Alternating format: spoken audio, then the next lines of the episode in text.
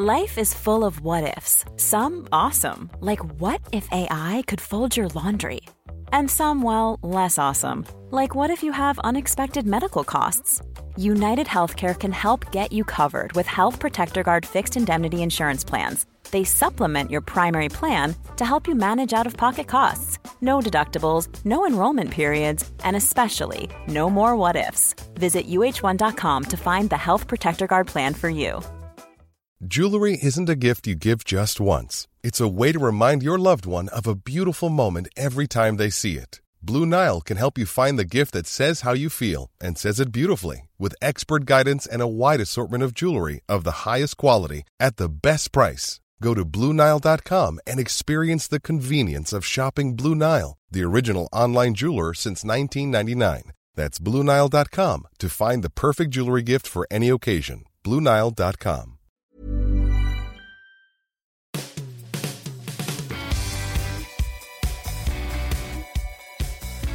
Welcome to the latest edition of the Football Writers Podcast, featuring me, Mike Calvin, Glenn Moore of World Soccer, and Richard Amofa of The Athletic. We've had the Invincibles. How about Manchester City as the Inevitables? I wish I could claim I came up with that line. It was from David Preece, friend of the pod, and it sums them up perfectly. City are remorseless in investigating and exploiting weakness. The pressure they exert is irresistible. Talk about a quadruple is growing in volume and intensity. So, Glenn, will Sunday's Manchester Derby effectively confirm their fifth Premier League title in a decade? Well, personally, I think it's already been confirmed about a couple of weeks ago. I mean, we're now counting down the days, aren't we? It's astonishing when you think this was the season when it was all wide open and, you know, uh, so many changes of leadership. I think when City went top, they were the ninth different leader. And since they went top, they've stayed top. They've just kept winning and winning and winning, and everyone else has had mixed results. Look at the table where it flashed up on Match of Day last night. You know, there's there's five green W's, and obviously that will be twenty green W's for City, and everyone else is is a patchwork of colours. There's only about another two teams have even won three of the last five games. So they've gradually pulled away from everybody. It's astonishing how how quickly the season's been transformed from this sort of grand national type uh, everybody falling over, everybody crashing into each other, to suddenly you just got this uh, Shergar tearing away with leaving the rest in his wake.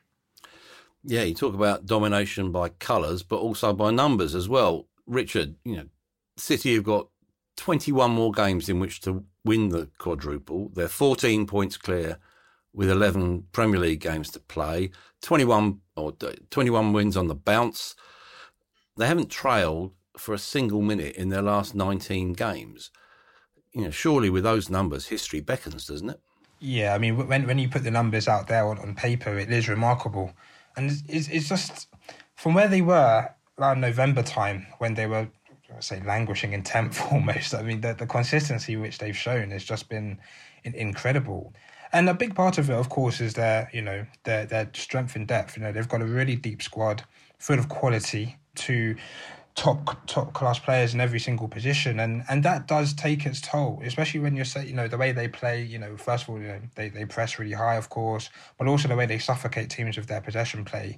It allows them to stay fresh because they always have the ball they're not chasing the ball and um, you know ultimately their opponents do tire especially in this season of all seasons where um, you know the games are coming thick and fast and fatigue is is high on the agenda you know, Manchester City are able to stay fresh by one, rotating, but also two, as I say, the fact that they keep the ball so well will tire teams out and, you know, they just keep knocking down the door and, and keep winning games.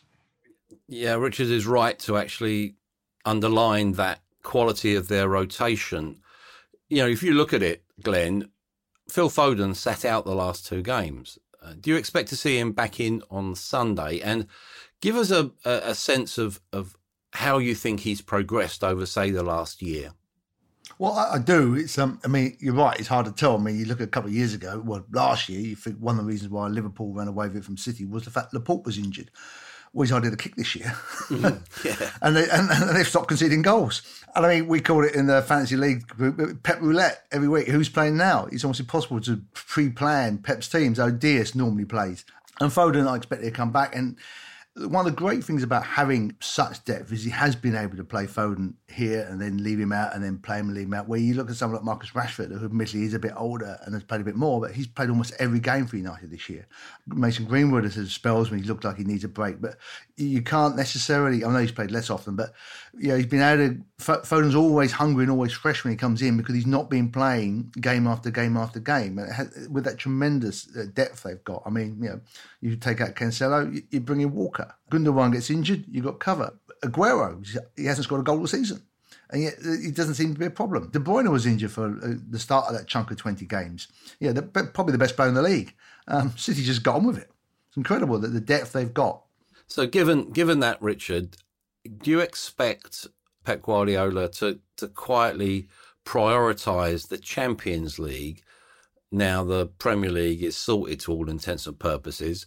And and if you look at it, the League Cup final against Spurs is a one-off, which will take care of itself. Yeah, I mean, we, we all know that the Champions League is is definitely a priority for Manchester City. We know that it's something that, that they do want, and I think it's something that uh, everyone expects them to, uh, you know, to at least compete in. Uh, as you say, with the league wrapped up, they, they can really focus on that, and it's something which you know they, they should be doing better in as as we discuss quite a lot. So I think you know, especially this season, there's. I know we said this last season. I think I said this last last time in the pod as well that you know we thought last season was City's time, but this season more than ever, it surely has to be. Especially when you look at the other big teams in inverted commas around Europe aren't maybe playing as well as maybe they can be. Of course, Bayern Munich are doing well, but not not the same as they were last season, for example. So when you're looking at that, like you know, competitors for the European crown, all, all hours point to Manchester City. So yeah, it, I, I think that that's the one that they'll be definitely going for. Of course, at the League Cup final, it's a one-off game. Anything can happen, and it does have the potential to be taxing. I mean, of course, Spurs were the last team to beat Manchester City, of course, but um, you know, in the reverse fixture, Manchester City beat them quite comfortably. So it, it's probably something where if it goes the same way as the league game went, it's, it's pretty much a foregone conclusion. But of course, it's a one-off game. We know Mourinho's record in finals. We know what Spurs can do as you say, had the potential to be taxing, but I, I can't see Manchester City losing that game, and I'll be very surprised if they at least don't get to the final in the Champions League this year.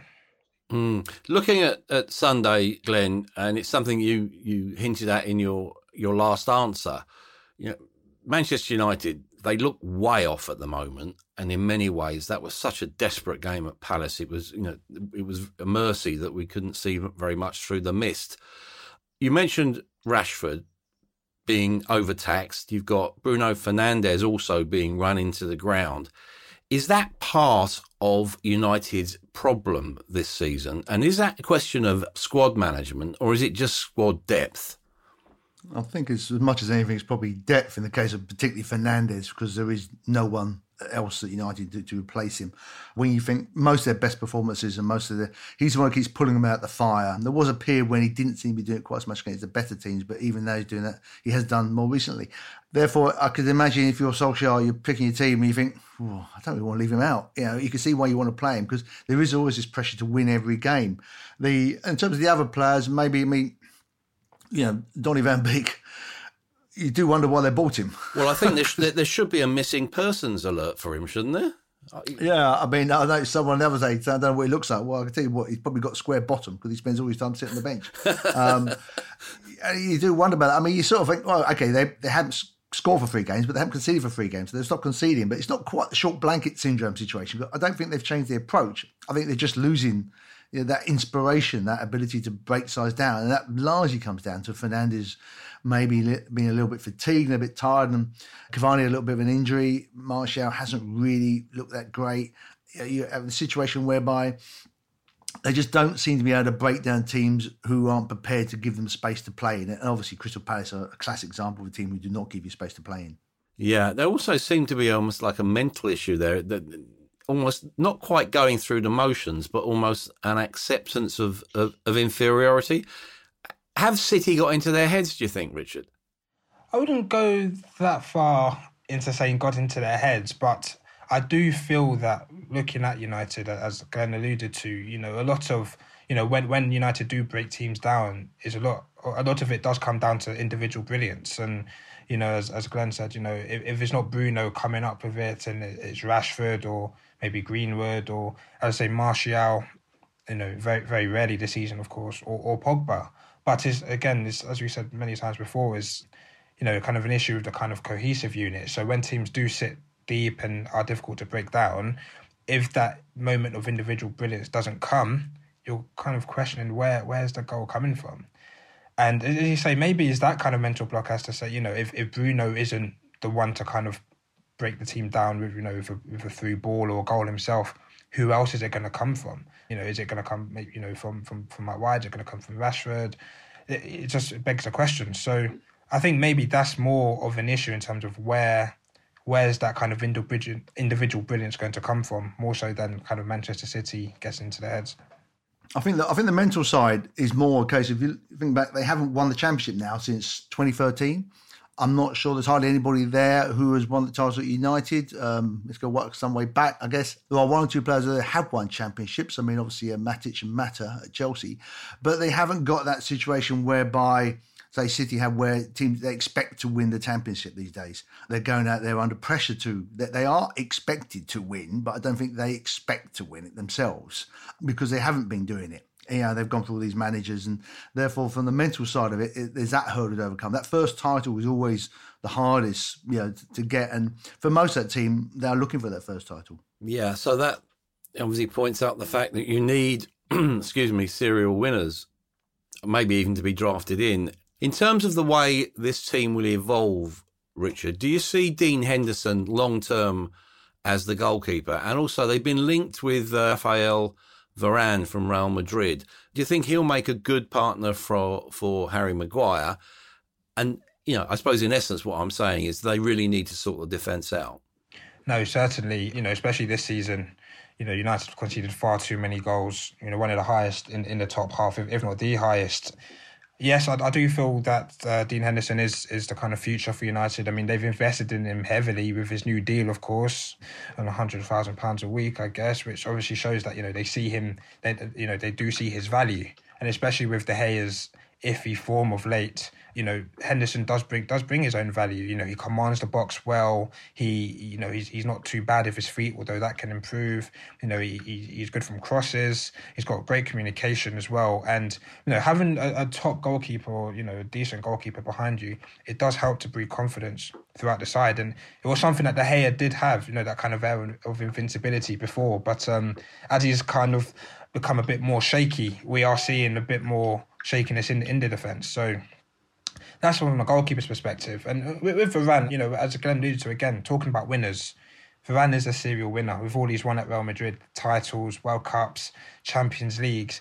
That experience will be invaluable to the United dressing room should he join. Of course, we know about his quality as well. He's he's quick. He reads the game really well, and will complement Harry Maguire. Because I feel while Maguire is a decent centre back, I don't think he's the main centre back of the two although he's been kind of propelled into the kind of number one centre back. So I feel with Varane next to him, he'll improve as well, and um, we'll definitely see improvements in uh, you know United's defence overall. I think they'd be a good pair because Varane's got the pace, obviously, that Maguire and Lindelof lack a little bit. So, and also, if you look at that back four now, I mean, uh, Shaw's recovery from the Mourinho years has been very impressive. If you've got Henderson in goal at 23, Wan-Bissaka 23, Shaw 26, Maguire and Varane 27, potentially, I know these things don't always work out this way, but potentially that's a back four that could be in place for three or four years. You know, uh, playing every week, week in, week out, you know, uh, coming into its, its peak years. Yeah. Yeah, as I said right at the uh, top of the show, uh, you know, this is going to be City's fifth Premier League title in a, in a decade. Who do you think will meet the challenge that this represents? If we're saying that United are are far from the finished article, how long would it take, for instance, Thomas Tuchel to, to solve that two hundred million pound jigsaw at uh, at Chelsea? Well, he's made a very impressive start so far. There are obviously players there. You know, it's um, I think we looked early on in the season thinking maybe some of those players hadn't been signed with a thought how they might end up playing together. Clearly, you know, he has um, more awareness of some of those players than Frank, having been working in the Bundesliga in terms of the new guys coming in. If if Werner starts scoring, big if, but you know he has scored a lot of goals in the past, and you know, we saw him last year in the Bundesliga. He looked fantastic, and that's a strong league. He's not like he's come from the Eredivisie or or, you know, or Belgium there are the players there. There's lots of young players. There's lots of talent there. You can certainly see Chelsea. The, the, I think the most of the tools are there to become a good side. The same, could be said for one or two of those teams there. But what I think the issue is, though, City have got such depth, depth and such dominance. It's more of a question: Will City beat themselves through complacency, through focusing on, so maybe the Champions League, perhaps, or even like you know, we're going from this season straight into the Euros, straight back into another season, post um, tournaments uh, seasons are always difficult for clubs with everybody in those tournaments.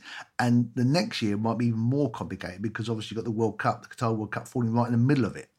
You know, you'd imagine virtually everyone in the City squad will be in it and disappearing off to, you know, two months without playing. So that's going to be another very weird season like this one. I mean, obviously the argument is in the weirdest of seasons, the um, the, the, the clubs with the greatest depth uh, prosper most. I guess, what's been shown this year. But it might be that such as City's current squad, it's up to them to beat themselves. Yeah, it, when you put it like that, it does seem that almost we're flogging these players to death, aren't we, uh, Rich? Yeah, but you know, as as uh, you know, has been alluded to before, the kind of fixture congestion this season and next season is is is incredible. So, you know, as as we've mentioned, the teams that have the strength and depth will prosper. We've seen that with Manchester City. It's just really it's just interesting. You know, we're talking about who's going to topple them. You know, when when Pep signed his new deal in November, I think, and, and City were in tenth, and we were thinking, you know, was was it the right thing? Things weren't looking too great, and what what what what Pep's done, I guess, over the past years, you know, helped help the team to evolve, and I think that's going to be his challenge moving forward. I mean, the question was, you know, they need a new centre back. They went out and signed Ruben Dias, and he's been a revelation. Now it's a case of maybe do they need a new centre forward? Well, they can go out into the market and they have the their financial clout to, to go and get another top class striker should they need to. And they've got a relatively young side as well. So when we're talking about who can topple them, I think as as, as Glenn said again, it's more a case of you know, it's whether City will, will beat themselves, but I only expect them, especially now with Pep settled as well in his future, to, to really evolve. And you know, you mentioned Chelsea there. I mean, Tuchel's only got an eighteen month contract, so he's going to have to hit the ground running. And he, while he started well, again, with all the fixtures coming up, he probably doesn't have the time that he wants and needs to really coach his team how he wants them. So, you know, he's only, he can only do what he can kind of within those two, three days in between games. So it, will be difficult for him. But as you say, if all that money spent, you do expect better from them. So, yeah, I think next season will be interesting, you know, with that in mind. You would expect City to freshen up a little bit in the summer. Imagine that team with Messi in it or Haaland. Well, if it's Haaland, I think everyone can go home. Frankly, um, uh, and I suppose and to your point, actually, Rich, you know, uh, Thomas Tuchel believes he can reach City's standards, but will he get the time? And even he smiles at that question, so he knows what he's what he's put himself into. Again, almost Chelsea and the culture there? Is it almost? Does it make them? You know, is it its own worst enemy in many ways? Yeah, I think I think that's a great question, and it, if you're looking at the track record of the kind of hiring and firing history that they've had, they can turn around and say, "Well, that's brought us success," and that's obviously a blueprint which they're happy to go down. But um, as you say, this time, obviously post Lampard and with all the signings that they've made, they do need an element of consistency there. And with Tuchel, obviously a big name manager, of course, you know maybe he should he should be given time. I guess Lampard could have been given more time as well just to kind of put his stamp on things. We, we've seen it already, I guess, with new formation and double pivot and centre midfield, which seems to be working well. But it's it's it's, it's going to need time, just uh, you know, in order to kind of get the team to gel together how he wants them. Is it a success? Two titles in ten years, given the resources at Chelsea, has it been a success? I, I know the argument Chelsea fans always say, "Well, it works because we keep winning things." But really, I mean, two titles in, in 10 years for the amount of resources that Chelsea had, I don't think the turnover managers has helped, to be honest. Yeah, well, I'm I'm never I've never been a great believer in creative tension, which I think is a nonsense. And I, you know, I do think, you know, spe- especially you know, Mourinho's management style, is it can become toxic very quickly. Uh, obviously, you know, Carlo Ancelotti did well there. We got Everton. He's taking Everton to the bridge on on Monday. When we look at modern football, we almost gloss over the huge sums of money that it involves. If you think of Everton, they've spent nearly half a billion pounds trying to turn themselves round. I suppose the question is, uh, Rich, how much more is needed? You know, they presumably look at it and you think probably they need a new goalkeeper. Seamus Coleman can't keep going forever. Yes, as again, you, you, know, with Everton, you, you see potential there. And this season in particular, they seem to be progressing well. I think the issue has always been consistency. But I mean, you, the, the players you mentioned, fair enough. But there are players who do seem to be getting better under Ancelotti. You know, likes of Tom Davies has had a good season. In defence, you've got likes of Holgate, Keane, Mina doing okay.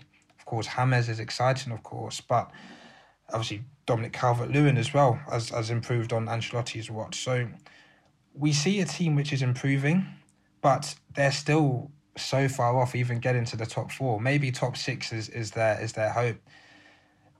So they've still got a lot to do. Of course, you know they've got Digne at left back, who's obviously signed a new deal, which is huge for them. New stadium on the horizon, but yeah, they still need more because you know the quality of the top six in particular is so high now that is, is, is going to take a lot for them to even infiltrate that, let alone be you know consistent top players at that level.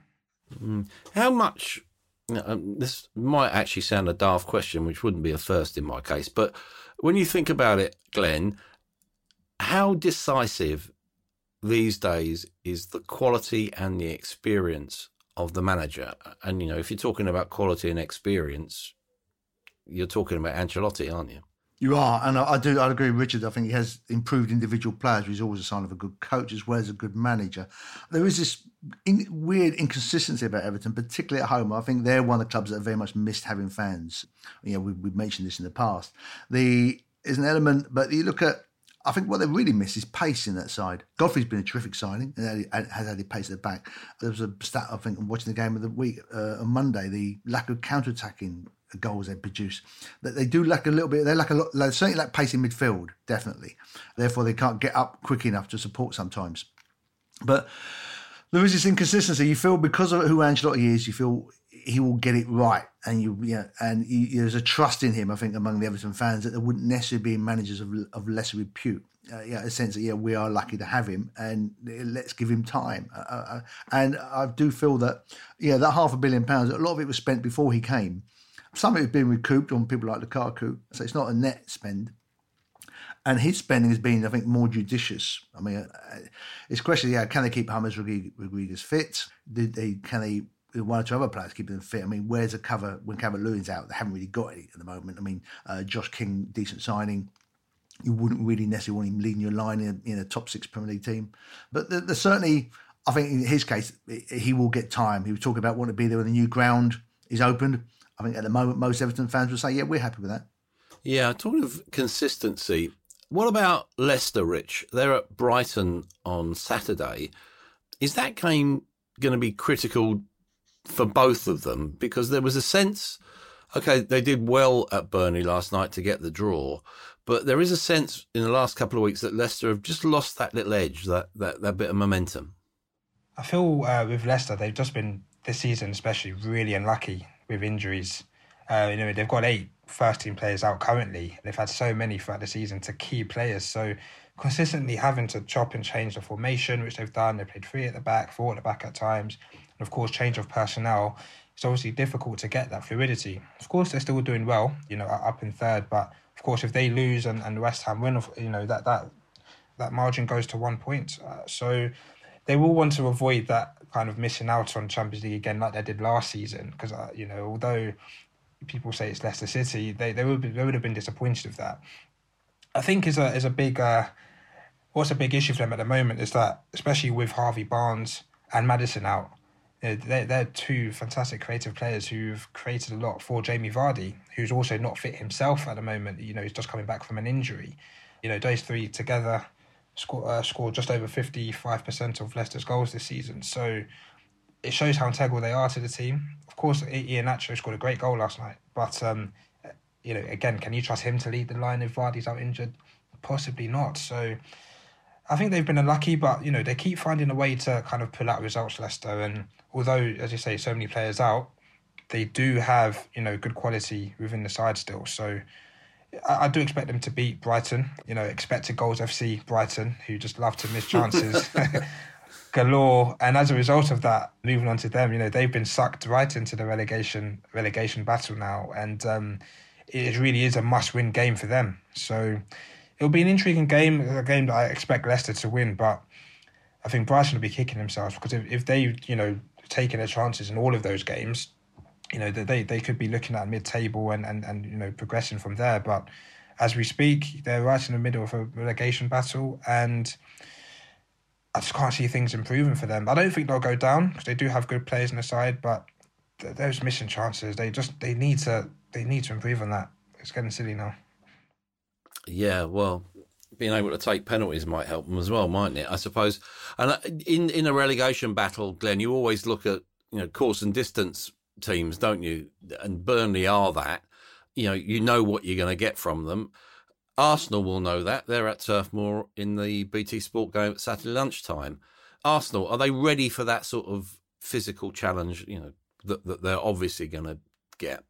I think they're better equipped than they were earlier in the season. Uh, the winner, the winner of Benfica, I think, was a big win for them. But, you know, having you know conceded that goal, when you're thinking, now this really is a test of character here, and to come back from that the way they did, I think will give them a lot of confidence, a, a lot of belief. They do appear quite fragile in confidence, uh, and and they you, but we start winning games like that, and it does give you a bit of belief, and you've got one or two other different people appearing on the score sheet. So I think I think that will help. There's a little bit of inconsistency in selection at the back, which makes you wonder quite who they're going to play there. But they need, you know, again, like like so many of these teams, you, you need to get your key players fit. People like Tierney have them fit and playing regularly. And a sense of again, as we've mentioned with other teams, that some of the younger players like Smith Rowe being played too often because you know, who else are you going to play? Uh, uh, having Odegaard come in obviously will help that. So that could be an interesting game. I mean, Burnley, I thought played, Burnley played very well last night uh, with a particular second half. Really um, showed a bit of vim about them. It could be a very interesting game, actually. A good contrast in styles, which often leads to a better game than some of the games we've seen between the bigger clubs, perhaps. Yeah, and Burnley, if they build on their last game and Arsenal too, could be quite an open, uh, interesting game. And Burnley's win sort of takes a bit of the pressure off them in terms of relegation you know, worries. So, yeah, they, they can relax a bit more and play. And in terms of Arsenal, they're still thinking, given that the way teams above them are uh, performing, that they still could get up there and get the shake up and try and get a place in Europe. Yeah, what about Mikel Arteta, Rich? He was well, he played down the links to Barcelona, and I suppose when you look at what's going on there at the moment, irrespective of their um, you know cup win last night, why should he move there? Exactly, exactly. I feel you know he's kind of in the middle of a of a long term project, I guess that he sees at Arsenal, and you, you are kind of beginning to see Arsenal mold into the way Arteta wants to play, which is why again, uh, you know, I, I can't see him going to Barcelona at any time soon. Especially, you know, for him personally, you know, all the issues that they've got off the pitch is a massive job, a massive, you know, repairing job on the pitch as well. So, you know, it'll be well. I, I would find it a bit strange if he was to leave, kind of mid-project at Arsenal to go to Barcelona in their current state. But yeah, you know, I think as you say, he's in the middle of a of a project at Arsenal. Is moving probably slower than what the fans would expect. But as you say, it's similar to what I said before in terms of improving players. You know, the likes of Saka have uh, and Emile Smith Rowe have really come on leaps and bounds under his watch. So, and you know, they're exciting players, and I, I think they're players who we all want to see do well. So, you know, you have to give Arteta a little bit of credit for that. Let's be honest. I mean, I think players find it, I think everyone finds it hard to turn down people like Barcelona, Real Madrid. But I mean, Arteta's been linked with Barcelona simply because he used to play there clearly the lesson for players now is play for a few big clubs and you'll get linked with them. I mean, you know, Pochettino obviously was at PSG. I mean, mm-hmm. Arteta, Koeman, Barcelona. So I mean, you look at someone like David Luiz, perhaps when he becomes a manager, he could manage Chelsea, PSG, Arsenal. Thiago Alcantara, he can manage Bayern Munich, Barcelona, Liverpool. I mean, these guys have got lots of possibilities when they retire now. Whereas Paul Paul Scholes, he's only got Man United. I don't think he's got Man United, mate, either. Well, Oldham, didn't he? But yeah. Uh, what about you know? I, I suppose you know we're back about management again, aren't we? And it, it is such a fashion business. So, Glenn, let's look at Southampton and Ralph Hasenhüttl. One point out of 27, there's a sense that things could spiral out of control. Do you think the board could even panic if they lose again at Sheffield United on Saturday afternoon? Well, it's possible. I mean, I think there's still a bit of a buffer, you know, from between them and the bottom, and also there's, um, you know, you've got a Newcastle sort of slipping in before Southampton do, if anyone does. They have got a couple of big games come up with Sheffield United, and then Brighton's coming up afterwards again, another one. We start lose lose those two, and they will be worried. But I mean, he's already survived two nine 0 defeats. Not many, not many managers survive one of those. So there's obviously yeah faith in him and justified faith in him. Yeah, he's been very lucky with injuries. I think that has to be taken into account. Against that, though, I mean, you have to look at one or two of the players. I mean, yeah, Redmond. Uh, you think there's a player with so much talent. Why does he so rarely produce it? Yeah, is that the system? Is it the coaching? Is it the player? Uh, there's one or two players like that. Uh, but again, yeah, Southampton one of the clubs, so they keep selling good players. So it's always going to be difficult for the manager. Yeah, he's, he's always bringing in and replacing players who've gone. And you say it looks like Ings, you know, he may well go. He hasn't looked the same player since he came back from injury. So it's a it's a difficult one. There's no guarantee if they got rid of him that they would improve dramatically but certainly given the amount of money required, yeah, amount of money involved in staying in the Premier League, yeah, they they will be getting slightly nervous. And to be honest, know, if you're the board, you should be asking those sort of questions at this stage. It doesn't necessarily mean you're going to come at the answer to the sacking, but you should be asking the questions. Yeah, and it's interesting, isn't it, Rich, that there seems to be absolutely no question of Chris Wilder being under any sort of pressure, despite you know, the likelihood of relegation. Are they still capable of causing problems? I thought last night the, the, the trademark defiance they came up with to protect that win against Villa did tell you that actually, probably deep down, they're saying, well, actually, we're not quite dead yet. Yeah, you're absolutely spot on there. I feel like, you know, looking at yesterday's game, the way that they were dogged, they showed that determination that's synonymous with them. They they were brilliant, and I think yeah maybe everyone will say that they're down, but they're still going to go down fighting, which is what you'd expect from a Chris Wilder side and from a side who, of course, you know, exceeded expectations last season, and you know they they won't want to go down with a whimper. You know, we look at Norwich last season, for example. I think they lost like their last six or seven games in a row, and it was a bit embarrassing. Whereas look at Sheffield United on the other hand, you know, they're always going to compete, they're always going to fight to the death, to the final whistle. I think they were excellent yesterday, to be fair. They were excellent. And um, yeah, I, I, you know, with that mentality in mind, they will cause other problems for other sides who are maybe looking to compete maybe for Europe or maybe even suck other teams into the relegation battle themselves. So yeah, they'll, they'll definitely be a, a difficult opponent in, in the in the running because while I say people say oh they're, they're that they're down, you know, they're still going to battle to the end and, and, and give you a hard game. Well, you mentioned Norwich. That's the best they'll argue for keeping Wild. Look at the top of the championship at the moment. You know, they stay with Daniel Farke, and it looks like they're coming straight back. Mm. Yeah, I, you know, I'll put this as a bit more of a, another hospital pass question, Glenn, but um, with due apologies for asking it. Phil Jagielka, his sending off against Villa to me at least, was another absolutely terrible VAR inspired decision. Are we almost becoming conditioned to those sort of decisions? Uh, Richard, do you want this? no. Um, I mean, I watched that. It was one of those. Was that a clear and obvious error? No. I'm I'm a, I'm a fan of the principle of VAR, and what often gets overlooked is how many times it corrects bad errors that, that would have gone, you know, that would have uh, uh, happened otherwise. Uh, there've been quite, you know, offside goals, fouls not given, and so on, and that that gets overlooked. That's just accepted. We do see examples of it working, but what you, what I still think, given the amount of time we've now had it, I'm surprised it hasn't settled down better. I'm surprised we haven't got to a situation where people were yeah, managing it better. I think we are we may be moving to a situation whereby, as indeed is the argument now in cricket, you have specialists like you know in cricket they've got this issue, issue with the third umpire not handling DRS properly. I think there may be an uh, maybe an argument at some stage you get the, the people who are the VAR specialists. I mean, ideally, obviously, they would have had referee at a high level experience, so they know what it's like to be in the middle and so on. But there is a certain amount of how much is re-refereeing, how much isn't. I was slightly surprised he gave it last night, having been called over and had a look, because referees I have noticed have become stronger at looking at the, you know, being sent over to have a look at it and said, no, no, I'm happy with my decision. I was right the first time, and I think that's been good. It was a difficult one. I mean, I looked at umpteen angles last night. It's obviously a bad foul. Yeah, he, he wasn't there. Would a defender got across? Possibly. How good a chance was it? It was still quite a long way out. You know, so eh, it's one of those ones that had it played on, would he have got a shot off from a very good angle before he'd been tackled? Debatable. You could certainly. It's one of those ones where had he sent him off straight away, I think we all would have said, yeah, okay, you can see that. Yeah, the question is, should VAR be re-refereeing decisions that aren't clear and obvious errors?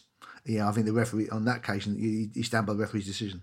Yeah, we're. Well, I suppose we're on firmer ground, Richard, when we talk about an old journalistic staple, which is a training ground fallout.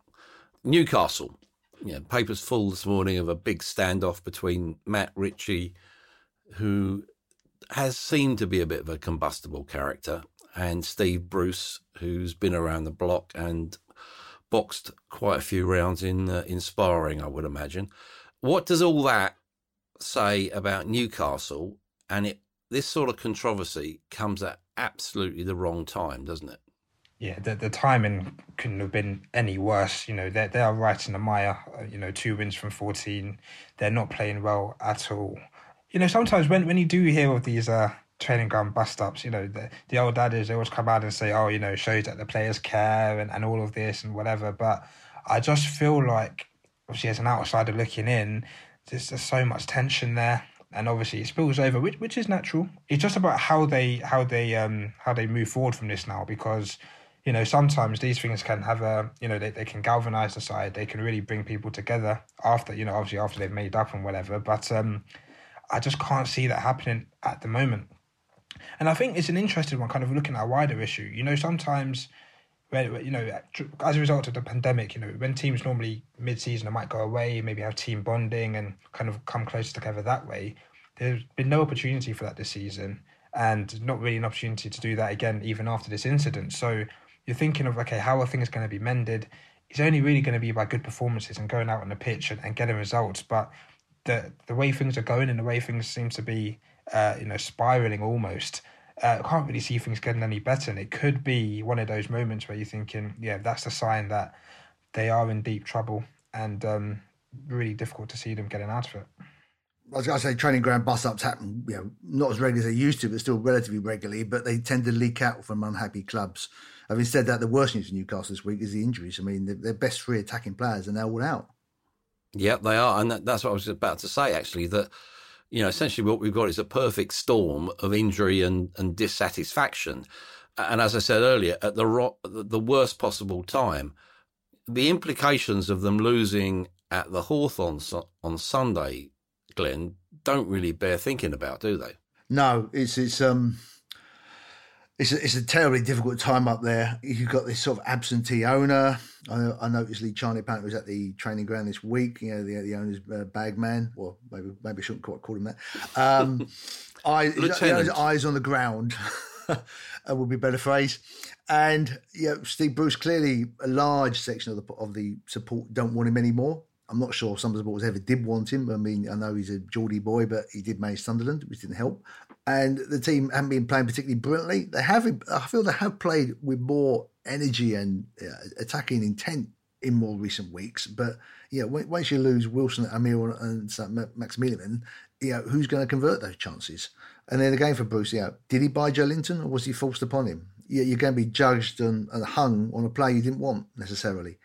So it is very difficult. Uh, again, the obvious thing to do there, if if it's true that the players want Graeme Jones in and he is in situ and therefore it would be relatively cheap, would be to bring him in.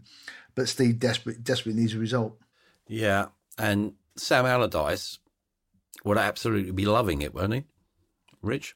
Yeah, I mean, I, I, you know, he'll he'll be telling his, his players, you know, this week, you know, look at what's happening there. They are in free fall you know, West Brom obviously not in a great position themselves, but three games unbeaten, of course, and you know are looking a bit more solid. Although they were lucky last week against Brighton, now this is a fantastic chance to really, really suck Newcastle in with them. And um, as as you say, Sam Allardyce has got the the kind of history of, of getting teams out of it. While I don't think I mean, I think West Brom are a bit too far adrift of doing that. It will definitely apply the pressure to those around them. You know, the likes of Fulham as well, and and of course, you know, you say, it's a, it's a proverbial six pointer, isn't it? And you know, it, it will have huge ramifications. So yeah, as you say, I think things are looking better for West Brom. I don't think they'll get out of it, but he'll be loving the fact that there's discontent in Newcastle at the moment, and he'll definitely be using that to galvanise his squad. Because he was the first person that actually sacked, first manager actually sacked, wasn't he? Yes, he was. Yes, yeah, he was. And then later said, "I wish I sacked him earlier." yes, revenge and dishes eaten cold. I think probably comes to mind on that one. Glenn, talking of cold, uh, you were um, in the stands at Kingsmeadow last night watching Chelsea in a pretty lively Women's Champions League tie against Atletico Madrid. You know, we've talked about a quadruple for Manchester City in the men's game. There's even now some talk of a quadruple for Chelsea in the women's game. Is that well founded? Well, they've got the Continental Cup final coming up, which they will they ought to win against Bristol City, to be honest. So that's one in the bag. They're top of the league, so that's potentially two. Those City are, are, coming on very strong now. Then we've got the FA Cup, which has barely started because of the pandemic, and will run into um, next October, November, I should think, by the time they get around to it. So clearly, that's a long way off that one. And the Champions League, and they look as good as anybody in it. I, I do think Lyon are obviously still the team to beat. Haven't been as good this year as they have in the past. PSG have got stronger, you know, uh, Bayern, but you're looking at there aren't going to be many teams that will be better than Chelsea and Manchester City at the moment. I mean, in fact, the draw will be interesting to see who you know when when it comes through. I mean, I think both these clubs will now get through. Um, City obviously 3 0 first leg lead last night against Fiorentina. Chelsea 2 0 lead against Atletico Madrid, and the and the second game's in Monza. So you'd fancy them both to go through, and then it's a question of who they then get in the last eight, as it were, can they avoid each other? You know, primarily, and can they avoid Lyon? But those, I would anticipate the win of the competition will probably come from one of those three teams because Wolfsburg aren't quite the force they were. Okay, I'd just like to finish, if I could, chaps, by just a, a skim through some different issues from international football. Rich, I'd like to start with the World Cup bid for 2030. Now, we have got a desperately poor history in terms of bidding for that World Cup. We've got those tired old eh, football's coming home slogans bouncing around the airwaves yet again. Two questions to you, really. One, what is the point of this bid apart from political vanity? And secondly, have we drawn any lessons whatsoever from the fiasco of the 2018 bid? So, uh, drawing on, on the first question, can it be anything more than the kind of you know political point scoring thing? I mean, two point eight million from the government to support the bid, uh, you know, is, is five or six times less than what the two the whole of the bid cost for the 2018 uh, World Cup that, that we did, which ultimately failed. As you say, I think we're, we're pretty much resigned to the fact that it would be difficult for it to come here, you know, based on the past obviously it'll be fantastic. I mean, look, you look at the Euros this summer. There are so many games being played in England anyway, semi-finals and final. That you know, we, have kind of got our fair share. I think if people were to kind of weigh up, what would they rather? A World Cup on home soil or grassroots, you know, investment? While it will be close, I think, of course, World Cup on home soil will be amazing. But you know, looking at the longer term, grassroots does need to be invested in. So that's my take on that one. And then with the second question, she mentioned the whole football coming home thing. Obviously, it's fantastic and people get behind it, but you know the people who we need to persuade to, to vote for us don't like that, and um, mm. it's it's so easy to kind of go into those kind of slogans, especially at that at that level, that uh, the political level, decision making level, but you know, if we are going to make a bid, we are we are going to need to look at the kind of fiasco that happened before and, and really, you know, learn lessons from that. But it's not kind of gone off to the on the on, on the right foot if we are using those kind of slogans. Really, they, we know they rub people up the wrong way. So why why play into that? It's just so easy to go into those kind of old tropes again. That's true, and I, I suppose I'm beginning to ask myself questions, Glenn, about the viability of international football in this new normal that we're going to have to deal with. You know, there are, are murmurs of a of a boycott for the Qatar World Cup, certainly in Norway. I know that it's, it's, it's a really live issue there.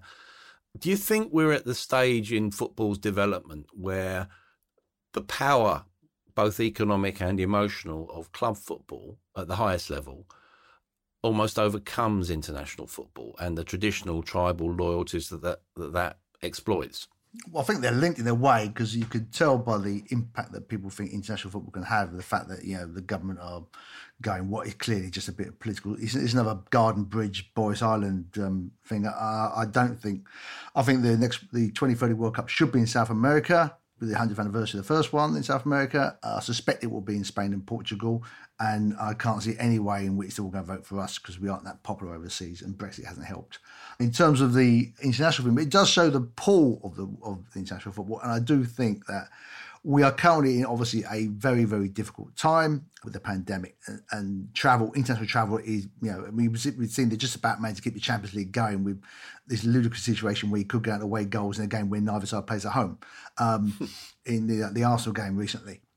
But when those moments come, and they aren't that often, when those moments come when you know England, and this is this is replicated in every country around the world, when are playing in a big World Cup title, a big you know, European um, Championships match, then the, the, country does come together in a way that it doesn't happen with club football. I mean, yeah, I remember when I was a kid, you know, an English team in Europe was generally supported by lots of other people in Europe. I don't think if Manchester City, for example, get to the European Cup final this year, that the whole country are going to be cheering them. Know, there's nothing personal against Manchester City. I just don't think it works like that anymore. The same would apply if any of our other teams get to the European Cup final. You know, there will be the, the supporters of that club and some others cheering them on, but most people will be wanting them to lose. And that applies to whichever English club gets there. The only thing that really unites a country behind in, in that way is international football. And that applies not just here, not just in Scotland and Wales and Ireland. It applies all over Europe, all over the world. And though that is why the draw of it, I think, however, in our current circumstances, we have got a problem, obviously, with international travel, and there really should have been, and this applies to the UEFA as well, the Champions League. There should be much more accommodation taken of the difficulty of travel at the moment, and and changes in uh, scheduling, changes in how matches have been decided, how qualifiers been decided. You know, much more complex. And I do think football has sort of buried its head in the sand and said, "Oh, we're football, we're too big for this. Who cares?" Yeah, I think what we're doing, we're approaching a tipping point in probably you know the forthcoming international break. You've already got Jurgen Klopp talking about banning his players from travelling if there's quarantine involved. He's being supported by other Premier League managers. That's pretty significant, isn't it, Rich? Yeah, I think it is, and I think if if that was to happen, I think, as you've rightly said, it, it would be a turning point in terms of how kind of in, in terms of how international breaks are, are viewed moving forward you know, look, look, look, looking at this season and everything that's happened, especially you know with coronavirus and, and, and whatever, you know the the fixture congestion that we're seeing with players, we, we don't want international football to kind of lose its its sparkle and, and, and lose its kind of allure. But if, if players are going to constantly pull out, as we're seeing, say with Liverpool or you know injuries, etc., then it, it, it's going to go that way. So it'll be interesting to see what happens over the next 10, 15 days or so. But um, I know I know you're not a massive fan of it, are you, Mike? Uh, international breaks and stuff like that, and I can see why. Is is it's you know as as Glenn rightly said, you know, looking at the kind of allure and, and tribalism of, of club football and, and the emotion that brings on, on a weekly basis as fans, you know, something like that we thrive for. Of course, when it comes to international tournaments over the summer, we see the country come together is amazing. You know, 2018 was fantastic, but those little breaks in between the season only serves to halt momentum. And especially at this stage of the season as well, where, you know, you've got 10, 12, 13 games left, key injuries to, to key players would be would be disastrous. It's already happened in the women's game. Lyon banned their players from leaving for the last international break. That's why Nikita Parris didn't play for England, why Kadeisha Buchanan didn't play for Canada, uh, because they, they obviously don't want to come in quarantine when they come back. They're paying their wages. Yeah. Well, I'm not ashamed to admit that I miss Arsene Wenger. I miss his wry humour and the occasional meltdown. Uh, I miss his humanity and intelligence. Most of all, I miss his sense of perspective. He believes FIFA should scrap international breaks and stage the World Cup every two years. Typically, he says that's an environmentally friendly solution to a growing problem in a crowded calendar. Not for the first time, I think he's spot on. What do you think? Please let me know. In the meantime, thanks to Glenn and Richard, and to you for listening to the Football Writers Podcast.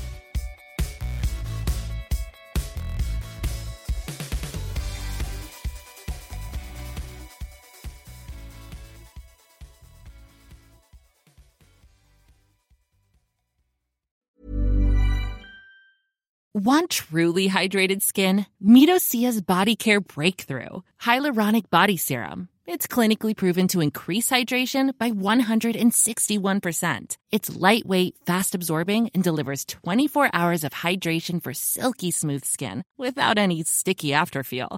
Treat your skin to clean, vegan skincare from Osea. Get 10% off your first order with code SUMMER at OseaMalibu.com. That's O S E A Malibu.com code SUMMER. The living room is where you make life's most beautiful memories. But your sofa shouldn't be the one remembering them. The new life resistant, high performance furniture collection from Ashley is designed to withstand all the spills, slip ups, and muddy paws that come with the best parts of life.